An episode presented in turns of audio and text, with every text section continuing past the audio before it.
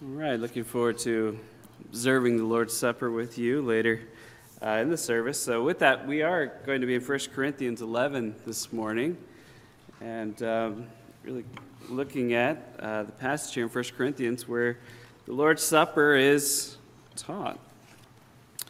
1 Corinthians 11, beginning of verse 23, says the following. For I have received of the Lord that which also I delivered unto you, that the Lord Jesus, the same night in which he was betrayed, took bread. When he had given thanks, he brake it and said, Take, eat. This is my body, which is broken for you. This do in remembrance of me. After the same manner also he took the cup when he had supped, saying, This cup is the New Testament in my blood. This do ye as oft as you drink it in remembrance of me. For as often as you eat this bread and drink this cup, you do show the Lord's death till he come. Wherefore, whosoever shall eat this bread and drink this cup of the Lord unworthily shall be guilty of the body and blood of the Lord. But let a man examine himself, and so let him eat of that bread and drink of that cup. For he that eateth and drinketh unworthily eateth and drinketh damnation to himself, not discerning the Lord's body. For this cause many are weak and sickly among you, and many sleep. For if we would judge ourselves, we would not be judged. Lord bless the reading of His Word this morning. You know, we, um, we talk about what Scripture says about the ordinances. We know there are two ordinances uh, believers' baptism and the Lord's Supper, and it's always a, a joy to participate in those two together. Both of these are ordinances that Jesus himself ordained for the local church to practice and be a part and so, um, as we focus today on communion or the Lord's Supper, um, we, we know that it was first absorbed by the Lord and his disciples, right? He, at the Lord's table, he, he laid it out for the disciples and sort of set the scene back in the upper room. And um, just prior to his arrest and crucifixion, he, he explained to them, they, they went through the process. Um, it's interesting that, that Judas left just prior to that actually taking place and uh, was out of the room at the time. Um, but it, it's something that, that ought to be um, just a special moment in the life of every believer. Um, when, we, when we think about the church and, and these ordinances, why do, we, why do we do these ordinances? Why do we do these things? Well, when someone comes to Christ, right, when someone puts their faith in Jesus Christ, um, they are at that point part of the universal church, right? All believers of all time. That's the, the universal church. And, and, automatically, everyone is, is a part of that if you are a believer. And that, that's all believers past, that's all believers future. Everybody who is or will be a believer, right, is part of that universal church. Um, but there, there's something different for uh, a local church. And we see local churches throughout Scripture, to the church of Galatia, you know, Paul writes the letter and to the, to the church in uh, Philippi, Paul writes the letter. And we, we have specific instructions to local churches and how they're to act and what they're to do and having pastors and deacons and all of those things, right? We don't have, we don't have, um, we don't have deacons for the universal church, right? We, we don't have that. And, and so those instructions are different for the local church, the universal church. And what happens in the book of Acts is over and over again, we see the instruction that people get saved, right? They believed, they were baptized, and then they were added to them that day. What are they being added to? They're being added to the rolls of local churches. That's what's going on in the book of Acts. And so, uh, the moment they believe, they're part of the universal church. After they were baptized, then they joined the local church uh, that's meeting in that place. And, and, and that's what takes place. That's what happens. So some people actually describe baptism as kind of like the door to the local church. You get baptized, and then you, you, you join the local church as part of it. But the Lord's Supper is different. The Lord's Supper is, in essence, like the checkup, right? It is the continuing communion with Christ that where we, we take and reflect upon what we believe what, what we have trusted and what we have, have, have said, this is true, right? I, I, I want to be a child of God. And, and, I, and I, I want to live a life that honors Him and live a life that pleases Him. I, I want to act like a Christian should. And, and, so the, the Lord's Supper is, is kind of like an opportunity both to reflect on what God has done and, and, and to have a checkup, so to speak. And we're going to look through this passage, and, and you'll see those two areas um, as, as we go through this together. And, and so, what, what is the significance of, of the Lord's Supper? It, it's really laid out for us uh, in the first few verses that we just read, beginning of verse 23. And so, um, we're going to kind of walk through some of these a little, little by little here, but um, one of the things that Paul begins with is just the significance and, and how important this is. This is not something to be taken lightly, it's something that's, that's very important and essential. Um, it, it, is, it is something that we, we need to reflect upon and remember um, actually what it's all about. And, and, with that, one of the things that we don't want to do is ever make this routine, right? We, we don't want to make it routine. We, we don't want to uh, just say, oh, we're doing that thing again, right? We, we, we don't want to do that. Um, we, we want to remember it uh, for how, how God has laid it out for us. And so as we, as we think about this, this, this really is a, a time for uh, consideration. And so, uh, verse 23 here, as we um, begin reading this, Verse 23 I have received of the Lord uh, that which also I delivered to you, that the Lord Jesus, the same night in which he was betrayed, took bread. When given thanks, he brake it and said, Take, eat, this is my body, which is broken for you. This do in remembrance of me. After the same manner also, oops, sorry. After the same manner also, he took the cup when he had supped, saying, This cup is the New Testament in my blood. This do you as often as you drink it in remembrance of me. And so, in, in, both of these cases, both of these examples, we have before us a, a, a time for consideration being laid out here. a, a moment where we should just pause and consider what Jesus did for us. A time of remembrance, right? In remembrance of me. So, so with that, take a moment and just, just consider the cross. Think about what Jesus did for us on the cross all that, that he went through. I, um, I sat through a presentation one time that was on the anatomy of a crucifixion. It was gross. I mean, it was grueling. and um, and I, I don't actually think that, that our goal here is to primarily to think about those gruesome details, right? But, but they are still there, right? But, it, but as we think about a Savior willing to, to go all the way to a cross and all the things that were involved with that, perhaps worse than the physical aspects, were, were the, the aspects of, of separation from, from the Father as sin was laid upon him. Per, perhaps worse than that is the Holy One himself, the one who's worthy of all praise, the one who should be magnified and lifted up, being torn down and ripped apart, spitefully used by his own creation. The, think of the shame of, of God Himself going through that for our sakes. I don't know about you, but uh, when, when I, I just say the, the word, the cross of Calvary, what, what emotions pop up in your heart just, just in saying that? What, what, what wells up inside of you when we think about Jesus going to the cross of Calvary. Somebody call something out. What, what do you feel inside, even just at the words? Sorrow? Thankfulness? Anything else? Say that again. Victorious. What else? Anything else popping up inside of you? Say that again? Gruesome. Yeah, gruesome. It's really this sort of weird contrast, isn't it? We have thankfulness and victory and gruesome and sorrow and how do you mix all that together at the same time? You, know, the, the cross is that weird moment where, you know, you're, you're talking about the Lord's Supper and you're, you're thinking, are we celebrating the Lord's Supper? Are we observing the Lord's Supper? And, and I think the answer is yes, right, to both of those.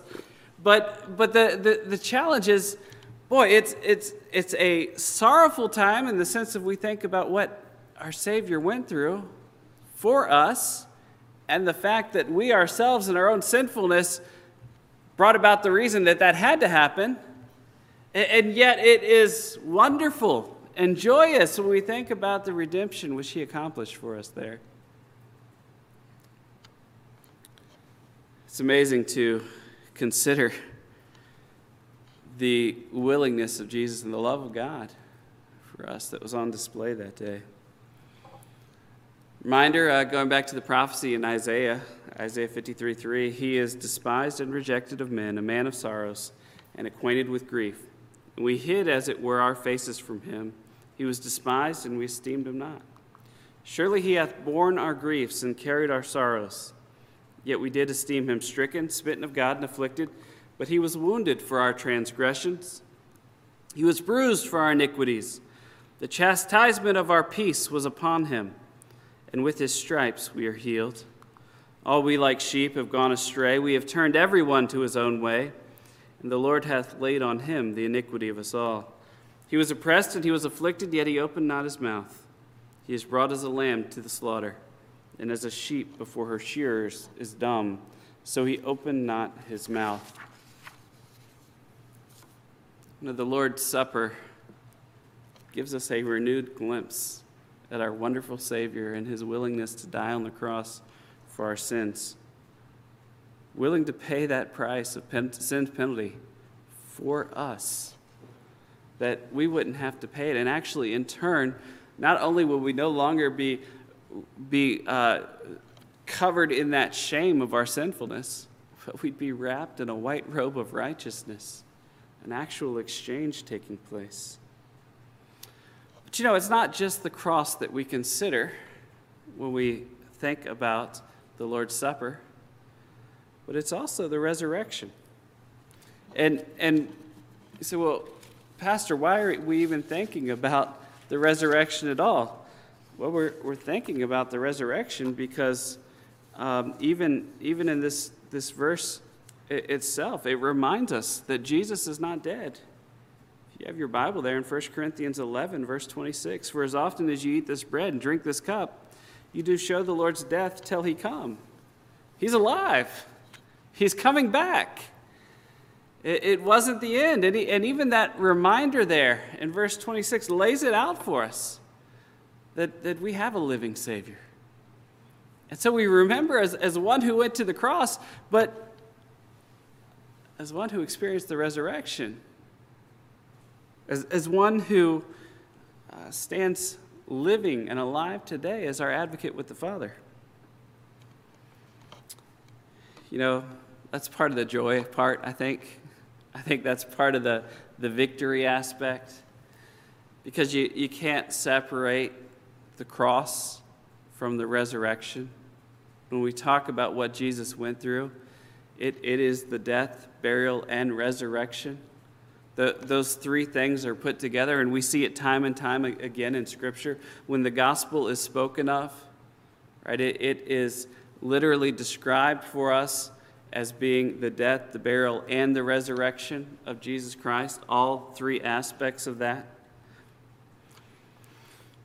Luke 24 Beginning of verse 5 says, And as they were afraid and bowed down their faces to the earth, they said to him, Why seek ye the living among the dead? He is not here, but is risen. Remember how he spake unto you when he was yet in Galilee. Now, that great promise Jesus isn't in the tomb. If he were, let's all just close it down now and go home. But he's not, he's risen part of what comes about as we think about this wonderful gospel account is, is that we are anticipating what's yet to come. It truly is a time for anticipation Be, because we, we are showing the Lord's death till he come. Right? We, we are practicing this, we are observing it.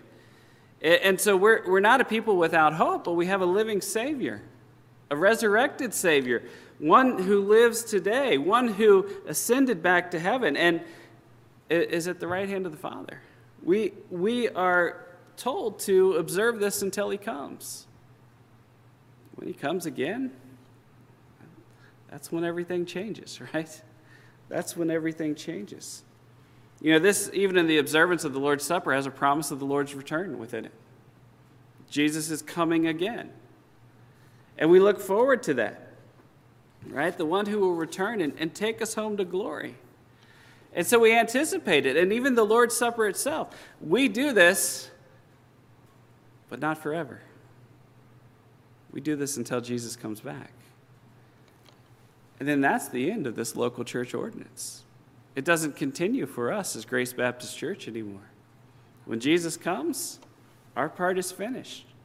Our deacons don't have to come up and pass the plates anymore.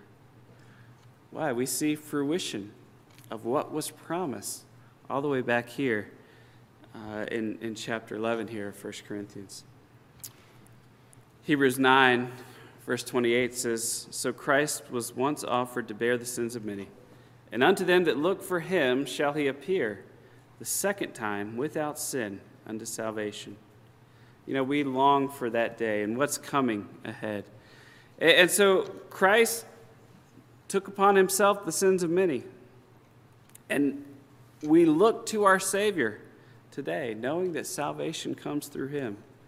Titus 2:13 puts it this way, looking for that blessed hope, the glorious appearing of the great God and our Savior Jesus Christ and so we long for him. Hey, he could return today. Scripture describes the imminent return of Jesus Christ. That doesn't mean immediate, that means imminent. That means it's coming soon. We don't know whether that's today or 2,000 years from now, but he's coming soon. And when he comes, it will be according to his timing at just the right time. It's just like 1 Thessalonians 4 puts it in verse 16 the Lord himself shall descend from heaven with a shout with the voice of the archangel, with the trump of God, and the dead in Christ shall rise first. Then we which are alive and remain shall be caught up together with them in the clouds to meet the Lord in the air. And so shall we ever be with the Lord. You know, we, we long for that day. So, this is the significance of the, the ordinance. And what, what incredible significance for what we will observe together. Uh, but there's also a sanctity of this observance as well. There's a sanctity, there's a seriousness, there's an importance of self examination. Let's look ahead. We read these verses before. We're going to read them again. 1 Corinthians 11 27. Wherefore, whosoever shall eat this bread and drink this cup of the Lord unworthily shall be guilty of the body and blood of the Lord. Let a man examine himself, and so let him eat of that bread and drink of that cup. For he that eateth and drinketh unworthily eateth and drink, drinketh damnation to himself, not discerning the Lord's body. For this cause many are weak and sickly among you, and many sleep. For if we would judge ourselves, we should not be judged. Oops, sorry, missed one there. All right, so with that in mind, right, I, I don't know about you, but I grew up in various churches, and we always stopped before we got to these verses, right? Because all of a sudden the, the, the tenor changes, right? Now, they're all right here together in, in the Lord's Supper passage. It's all right here together. In, in fact, in terms of, of number of verses, um, it, it's almost exactly the same, right? The, the length is almost the, the same. One half up top, and, and we look at the significance. The, the second half, almost the same length, dealing with the sanctity of it. Pastor after pastor fails to give the warnings that are a part of the practice of the Lord's Supper. And I remember when I found, found out these, these passages actually exist, right? Because, you know, I, I would go to church and I would, I would read the verses that, that we read in church, and, and then I would stop when they stopped, and I didn't even know it was there. And I'd been observing the Lord's Supper for year after, you know, years and years and years at this point. We're, you know, we're talking five, six, seven years. I had no idea these verses were there. It shocked me. And I'll be honest, I was just a little bit upset. I've been going through all this the whole time. I've been participating in this in the whole time. And no one ever gave me the warning, right? No one ever gave me the warning. No, no one ever instructed me on this aspect of it. And it, it's pretty serious. I, I, mean, the, the concern is, is sickness and death, right? I think we ought to talk about it. it, it you know, I mean, that, that was what was going through my mind. Hey, if you know this could happen and you don't tell me, and you say you love me, you, you know what I mean? So the goal is not to be like a downer today, right? The goal is not to, it's to actually recognize the sanctity of the observance, to practice it properly, to give God his due. And, and if we're not ready today, then just don't take it. Get ready for next time. You know, it's a time of, of, of examination. And, and God's Holy Spirit is at work in hearts. He, he convicts of sin and he, he points out uh, areas where, hey, we've done wrong. This is, this is something that, that is a continual aspect in a believer's life. We deal with sin because we're sinners. And, and when God points out sin, we, we confess it and we forsake it. I'll be honest with you. I would much rather you pass the plate if you're not ready to take it and go deal with that sin than just take it, right? I, I would much rather. You say, well, uh, other people might see me. Can, can I say this to you this way? If people are spiritual around you, they will think much more highly of you for honoring the sanctity of the Lord's Supper than just flippantly taking it. Okay, they, they will think much more highly of you. That's true. All right, so we're talking about the condition here of those who partake the Lord's Supper, and certainly uh, the church in Corinth there are, are, described as having those who are sick and some who've even uh, died because of their attitude towards the Lord's Supper specifically. Um, but this is a time that is a holy time, a time to remember the sacrifice of the Lord. And uh, God hasn't changed, right? We like to blame things on the Old Testament, say, oh, that was the Old Testament, right? This isn't even the Old Testament. You, you can't just throw this away, okay? It, it, it, it is what Scripture says very clearly to a church in the New Testament, and He expects us to deal with sin in our lives today, just like He expected those in Corinth to deal with sin in their lives when, when this book was written. We can't allow ourselves to just say, ah, there's so much sin. We, we'll just, God doesn't accept that, right? God doesn't accept that. He's a holy God and believers are to deal with sin. So we examine our hearts prior to taking the Lord's Supper.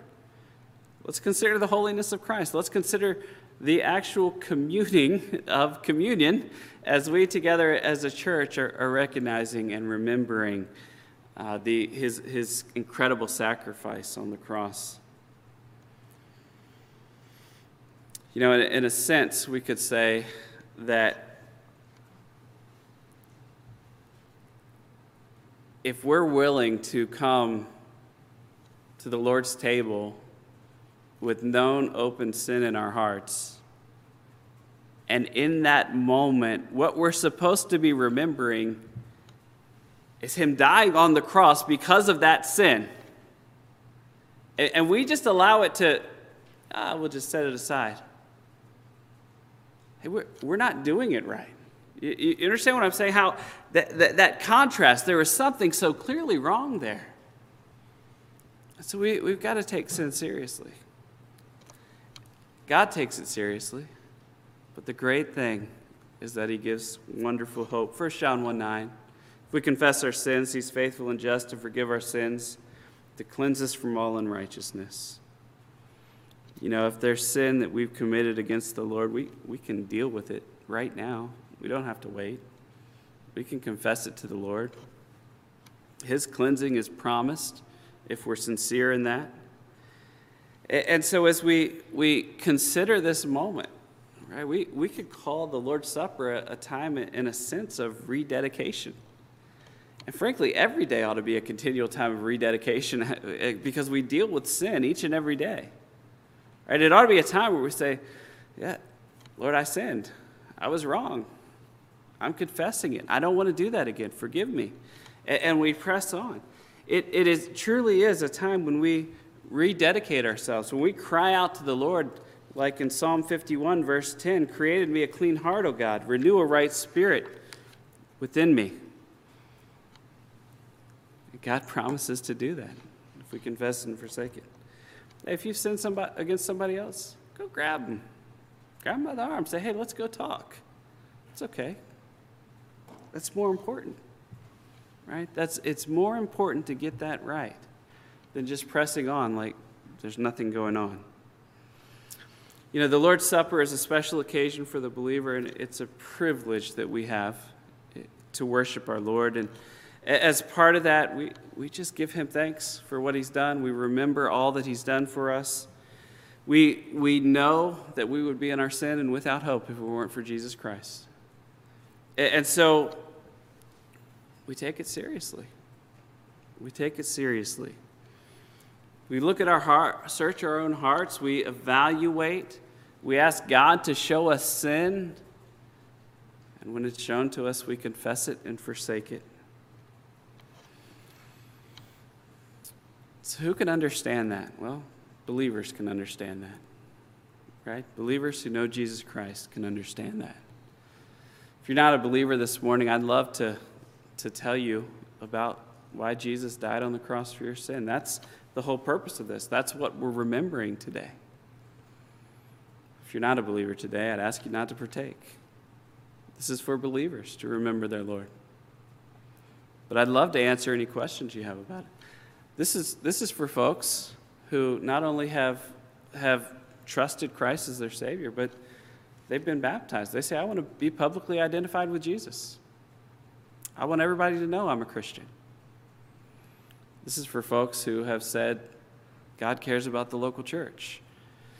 You don't have to be a member of Grace Baptist Church to partake, but if you're a member of, of, a, of another church and you have followed the Lord in that area, this is open to you. This is available to you.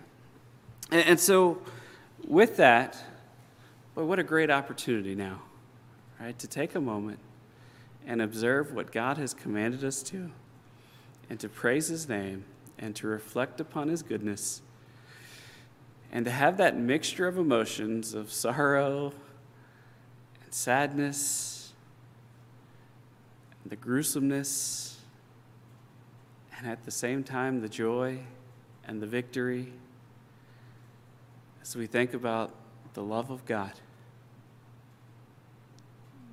Jesus himself was willing to go to the cross for our sins. Let's pray. Heavenly Father. We, we thank you for the wonderful Word of God that challenges us, that encourages us, that instructs us. And Father, we thank you that you care about your people and you care about your church. You, you care that the way that we do things be pure and sanctified. That, that it, it seek to it, that we would seek to honor you with our dedication to you. Father we thank you that you have not left us without hope. Because through the very thing we remember today forgiveness is available full and free we need only confess our sins and you've promised to forgive us our sins father we could never tire of thinking of the wonders of salvation. It's just so large, it's so big. The depths of your love are unfathomable. So, Father, we, we just give thanks to you today. We praise your name. Lord, we ask that this will be a time of observance when you are honored, when you are glorified, and when Christ is remembered.